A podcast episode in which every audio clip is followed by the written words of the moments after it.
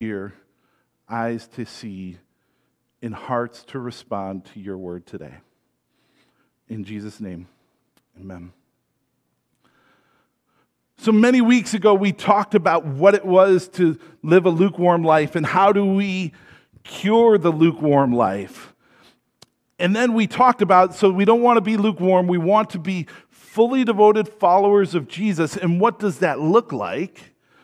And we talked about how the Christian life, fully devoted to, by Jesus, will bear the fruit of the Spirit, right? We talked about the fruit of the Spirit. The first one is love, which is a major theme throughout Scripture. But second on that is joy. That a fruit of the Holy Spirit working in your life is that you will live a life of joy. And remember, we talked about how that does not mean that everything in life is going to be wonderful. That does not mean that we're not going to have concerns or needs or struggles, but that Jesus promises that, that He will turn our mourning into joy. Remember, we talked about the turning.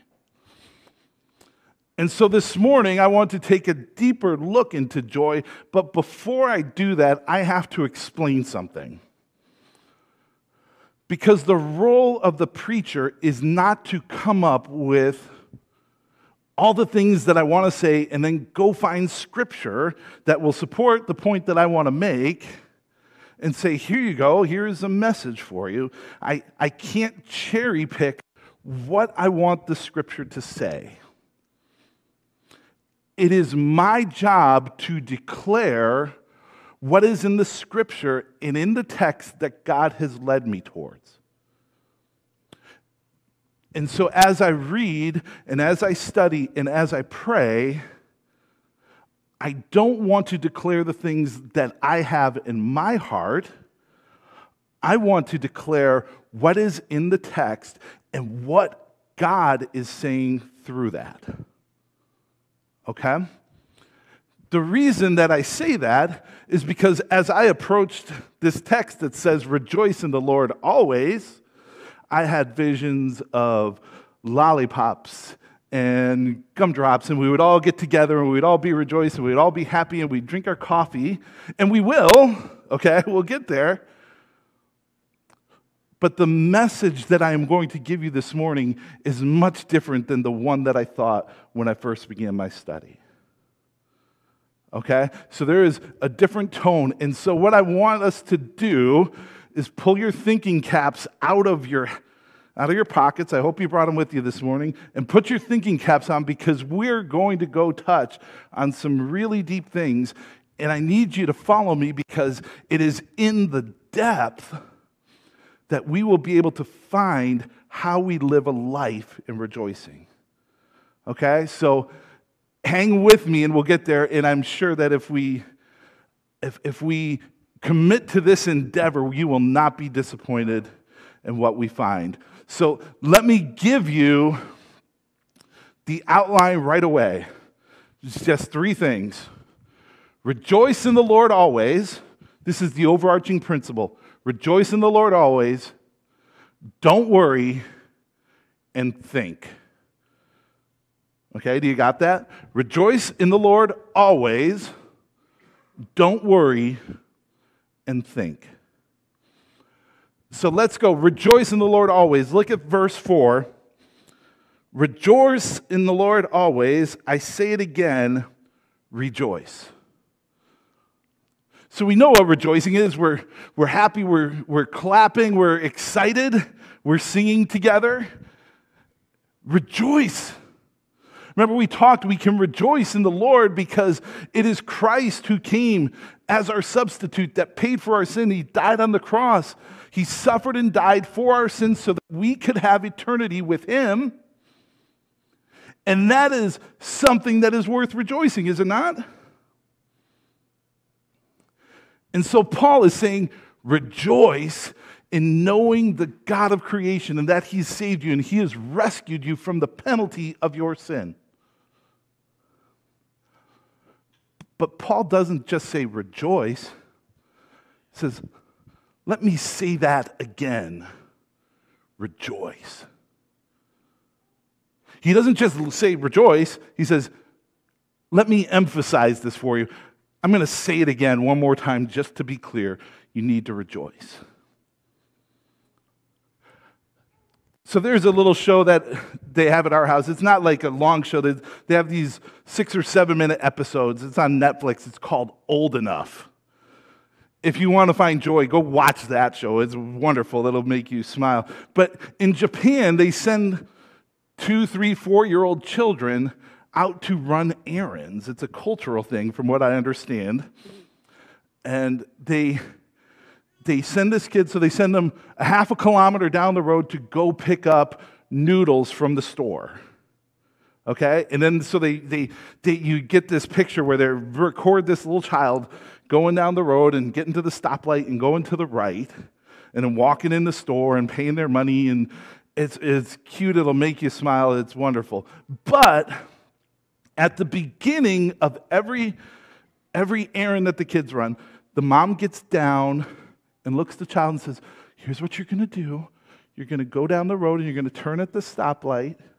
And then down the hill is the store, and you're going to go buy the noodles. It's in aisle eight. And they give them the instructions. And then they ask the child, So now tell me, what are you going to do? And the child says, I'm going to go here and then here and here because the mom wants to know that the instruction is clear right? She wants to know that the child knows exactly what it is. And so, for emphasis, she wants that repeated. And this is essentially what Paul is saying to us. Here's what I'm saying, but this is so important that I'm going to say it again. I don't just want it once, I want it twice. Rejoice in the Lord always. And one more time, rejoice. There's an emphasis. He's trying to get this home. He, Paul is saying the Christian life should be marked by joy. So, this is the overarching principle. As Christians, our lives should be marked by joy. We should rejoice in the Lord always. So, rejoice in the Lord always. Secondly, don't worry. Look what he says in verse 6 Don't worry about anything, but in everything, by prayer and supplication, with thanksgiving, let your requests be known to God. And the peace of God, which surpasses all understanding, will guard your hearts and minds in Christ Jesus. So he says, Rejoice always. Now don't worry. Here's Paul is not saying that when you give your life to Christ, that your life will be without concerns, that there won't be issues that arise, that there aren't going to be things that you're going to have to figure out. He says, You're going to have concerns, but don't worry about it. You see, there's an issue, a distinction between worry and concern. It's good to have concerns. We all have concerns. We live in a fallen world where things aren't right, and there's times when we just have to have concerns. But worry is something that we shouldn't do. Worry is when we take our concerns and we essentially make that a false God that we worship because we know that last week God said, I will turn your weeping into joy. And when we worry, we are doubting that God can turn that for us, aren't we? We are doubting, saying, God, I know that you're God, but I'm not sure you can do it here. Yes, concerns, no to worry. And what does Paul say? Don't worry, but pray. Right? He says, don't worry, but go to God in prayer and bring those concerns to God in prayer. And you know what will happen when you bring those concerns to God in prayer? The peace of God will guard your hearts and minds in Christ.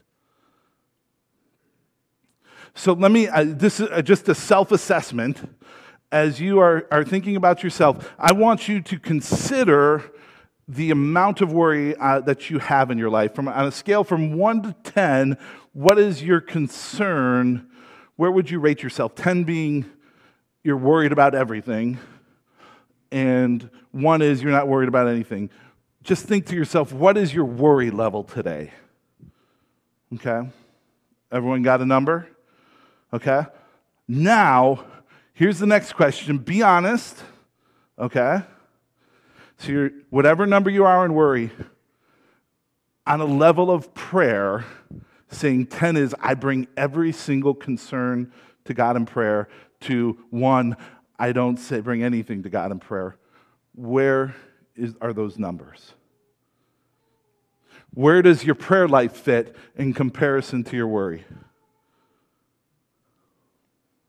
That's between you and God. I'm not going to have you fill it out on the connection card. I'm not going to have you, like, we're not going to put that on the website. That's between you and God. But my question is where does your prayer lie in, in comparison to your worry?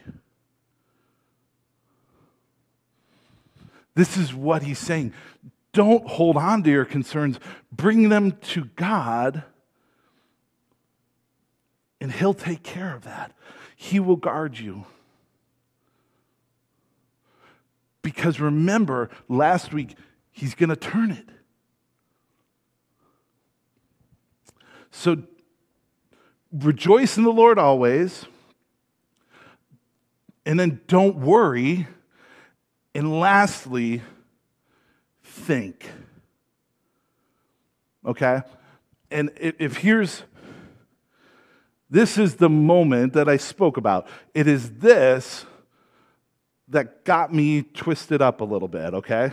This is the thing where I was like, wait a second, think, what do, what do you mean by think? Well, let's look here in this verse, starting in verse 8. Finally, beloved, whatever is true, whatever is honorable, whatever is just, whatever is pure, whatever is pleasing, whatever is commendable, if there is any excellence and if there is anything worthy of praise, think about these things. You see, Paul gives a list and he starts whatever is true, whatever is noble, whatever is right. All these things, he gives this long list, and then he says, Think about it. Think about those things. And so, as we approach this, we need to start with the list because the first thing that Paul says is whatever is true. Friends, we need to have a discussion about this because Jesus when he was before Pontius Pilate, he says, Are you the king of the Jews? And he says, Jesus said, What you say is true. And Pilate looked at him and said, What is truth? Friends, we live in a day and age where truth is relative and we have no idea what is true and what is false. And this is so important for us to understand because Jesus said, I am the way and I am the truth. And Jesus says about Satan, he is the father of lies. And when he tells lies, he is speaking his native tongue because that's all the enemy can do is lie. And so when we talk about this spectrum of, of whatever is true, we are making a choice. Are we going to listen to God or are we going to listen to Satan and the world? There's a clear distinction between truth and a lie as defined by Jesus. Why is this so important? Why am I making such a big deal about truth? Friends, we live in a postmodern culture. Okay, so bear with me for a little bit. So we had the time from roughly the beginning of the world up to, let's say, 1700. These numbers can vary dependent upon who you ask, that we would consider pre modern. Okay? Pre modern world says, look, there's a sun, there has to be a God of the sun, so there's a sun God. There's a river, like you just attribute whatever happened, you can't explain it, so you contribute it to a God. We would consider that time period what is the pre modern time period. And then from roughly 1700 to 1900, there was this this revolution in science and all these advances that occurred, and we would consider that the modern age. And the modern age said everything can be explained by science, and we can look at everything, and we're, we're, there's got to be some sort of scientific explanation for everything, and we can prove all truth based on something that we can test and prove scientifically. Okay? And that probably continues some into the 19th century as well. But then, about 1900, this idea of postmodernism began to arise and become common in our culture. And here's what postmodernism is marked by it's marked by skepticism, it is marked by doubts, it is questioning anything that has been established, any institution that has ever been established, must be undercut because it's been established prior to this postmodern age. And it is marked by the fact that there is no absolute objective moral truth. All truth is relative. So, what's good for Joe over here, that's his morality but mine is different, and it's okay that we have different moralities because there is no moral objective standard that each one of us can just choose our own morality, and whatever is right for us is right for us, and what's right for you is right for you, and that's okay. Okay? Are you following me? The guy who is largely um, credited with the, being the father of postmodernism is a guy by the name of Friedrich Nietzsche okay? Friedrich Nietzsche is a guy who popularized the term God is dead. So he said, God is dead. And he had lots of writings. And I'm, I'm just want to bullet point. He wrote an essay called The Madman. You can read this on your own. I'll summarize it for you, where he talks about the implications of the death of God. So he says, We've just killed God. Now, what what happens, and he talks about how now that God's dead, we've unchained the earth from the sun. There is no up and down left. We have to light lanterns in the morning because there is no way for us to understand the reality that we had as it was no longer exists. There is nothing that is objective that we can anchor truth to right? Because there is no truth. And as much as I would disagree with Nietzsche's worldview, his application of what the death of God is like is absolutely true because when you take away when you take away absolute truth, what you end up is with anarchy and chaos. So Nietzsche said, let's kill God. And when we kill God, when we take a moral objective out, out of society, we end up with chaos. And Nietzsche said that because we've killed God, the 20th century would be the most violent century in the history of mankind. By the way, just for, for the sake of, of background, Nietzsche grew up in a Lutheran home, and his father was a Lutheran minister.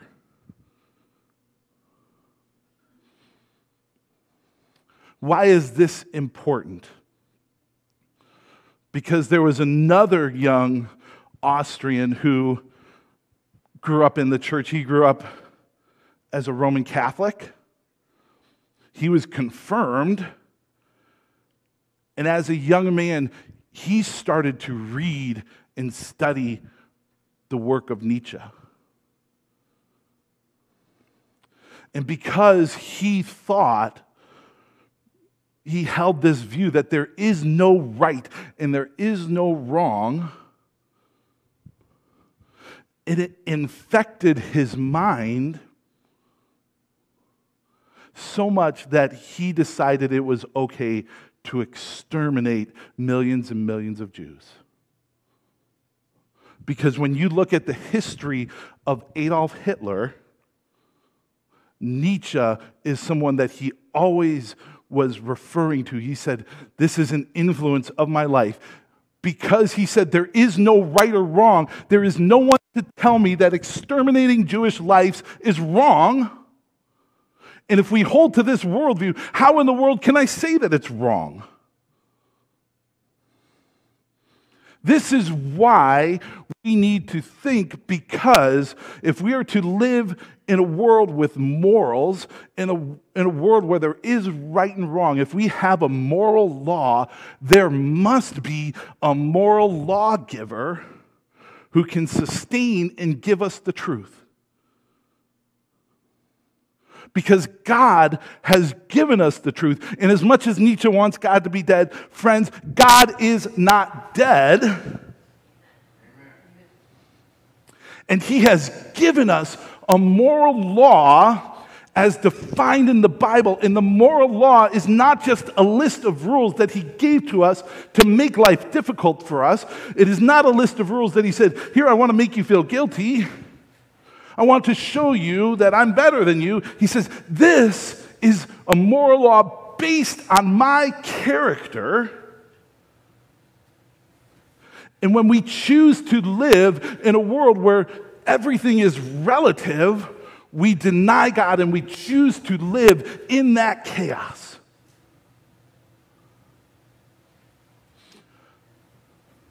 Friends, we are living we are living today in this postmodern swamp.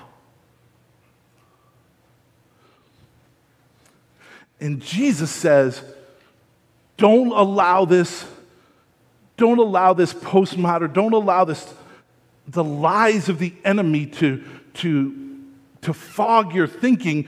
Think about the truth. And what is the truth? Jesus is the truth. There's a whole long list of things, whatever is admirable, whatever is noble, but the truth is the most important because if we take a relative view of the truth, then there is no moral, there is no objective way to judge what is honorable there's no moral, no, no objective way to judge any of the things. And in fact, if we deny the truth, then going to the Word of God doesn't matter at all because what in the world does that even mean? If we are saying there is no objective truth, then why are we even here? What do the words that I'm saying even mean? It doesn't mean anything. You can just take it for what it is. Think. When you go to the Word, when you open up your Bible, come humbly and say, God, I want you to speak to me. I want you to show me what is true. And friends, when we do come to the Bible, when we do come to that and we say, Lord, I'm going to humbly allow you to shape my life to fit into what your word says.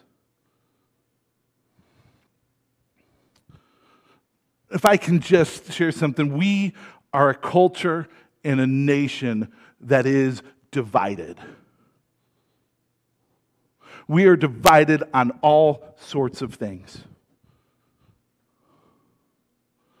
So, the question that I have for you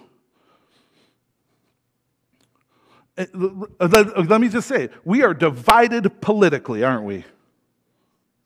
We are divided politically.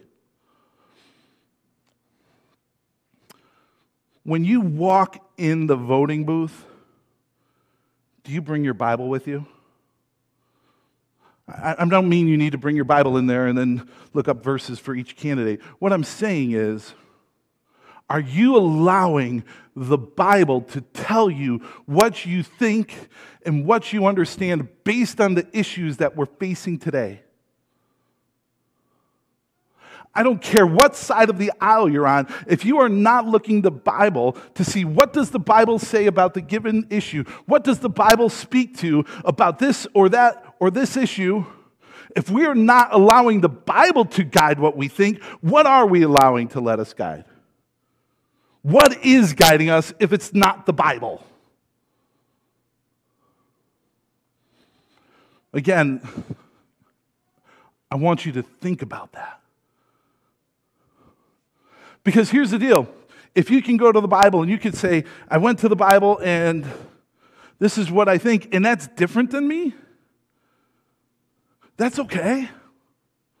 Right? Like, I can respect. You went to the Bible, you humbly went to the Lord, and the Lord took you to a different place. We don't have to agree on everything. We don't always have to agree on everything, right? but are we getting it from the Bible? Are we allowing God to lead us to these places, or are we just choosing what we like and feel and what feels good to us in that moment?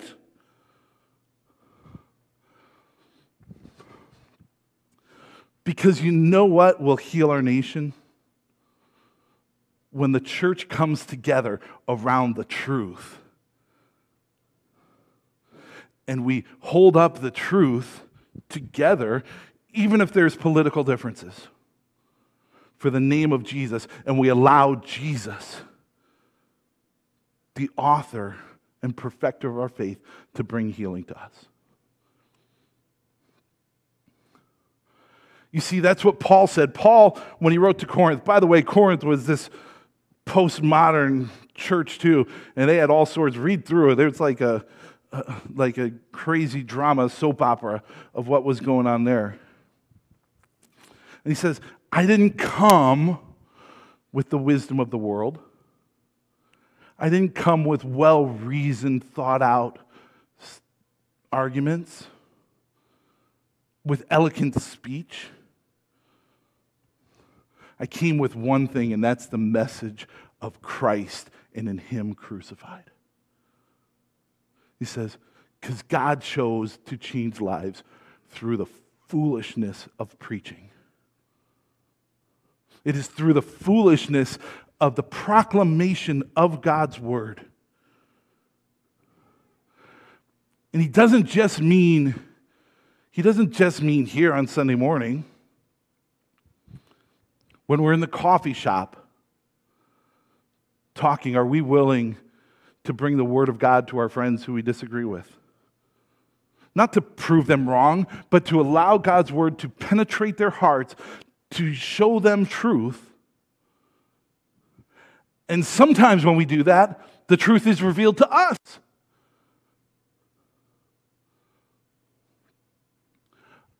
Am I willing to proclaim God's word to others in my life? Because here's the thing when we think about this, when we allow God's word to just saturate our hearts, What does he do? He brings joy. He brings joy. Like, our Jesus is worth the joy. The fact that the God who created the universe who we rejected. By the way, just on a secondary note, look at the postmodern that started in the garden. Because what did the serpent say to Eve? He said, Did God really say that? Skepticism, questioning the truth. And Eve fell because of the doubts, the questioning of the truth. Uh, sorry, I got lost there. Uh, so, anyway, this God who, who was created the earth perfectly and saw his creation rebel against him in defiance says, I'm going to come and I'm going to lay down my life so that they might have life. Even though they rejected me, even though they rebelled, and even though they continue in acts of rebellion, because we won't be perfect in our actions until we reach eternity, right? But God says, I love you and I find joy in you. Look at my hands, look at my feet. If we can't find joy in Jesus, we will never find it. Jesus loves you and he paid the price for your sin. So let's rejoice in the Lord always. Heavenly Father, we thank you um,